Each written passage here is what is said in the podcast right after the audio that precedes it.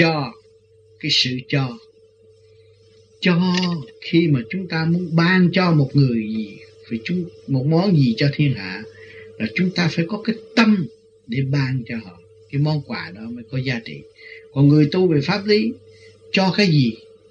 Các bạn có, các bạn mới cho. Các bạn soi hồn, các bạn thiền định, các bạn được gây dựng được cái cơ sở thanh điển.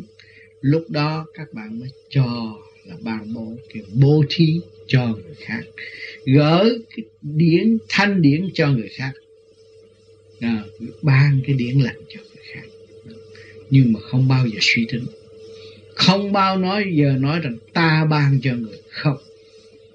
Mình cho không ai biết. Vì cái đó mình chỉ biết mà thôi. Mình có dư thì mình san sẻ. Cho nên những người tu thanh tịnh mở những lời nói dẫn giải rõ rệt để cho người có phàm tánh thiếu tâm linh hiểu rõ nguyên căn của họ và khả năng vô cùng tận của chính họ để họ được cứu rỗi lấy họ tự cứu rỗi lấy họ đạt tới sự vui vẻ kêu cứu khổ ba cứu khổ ba vui. Đó là cho.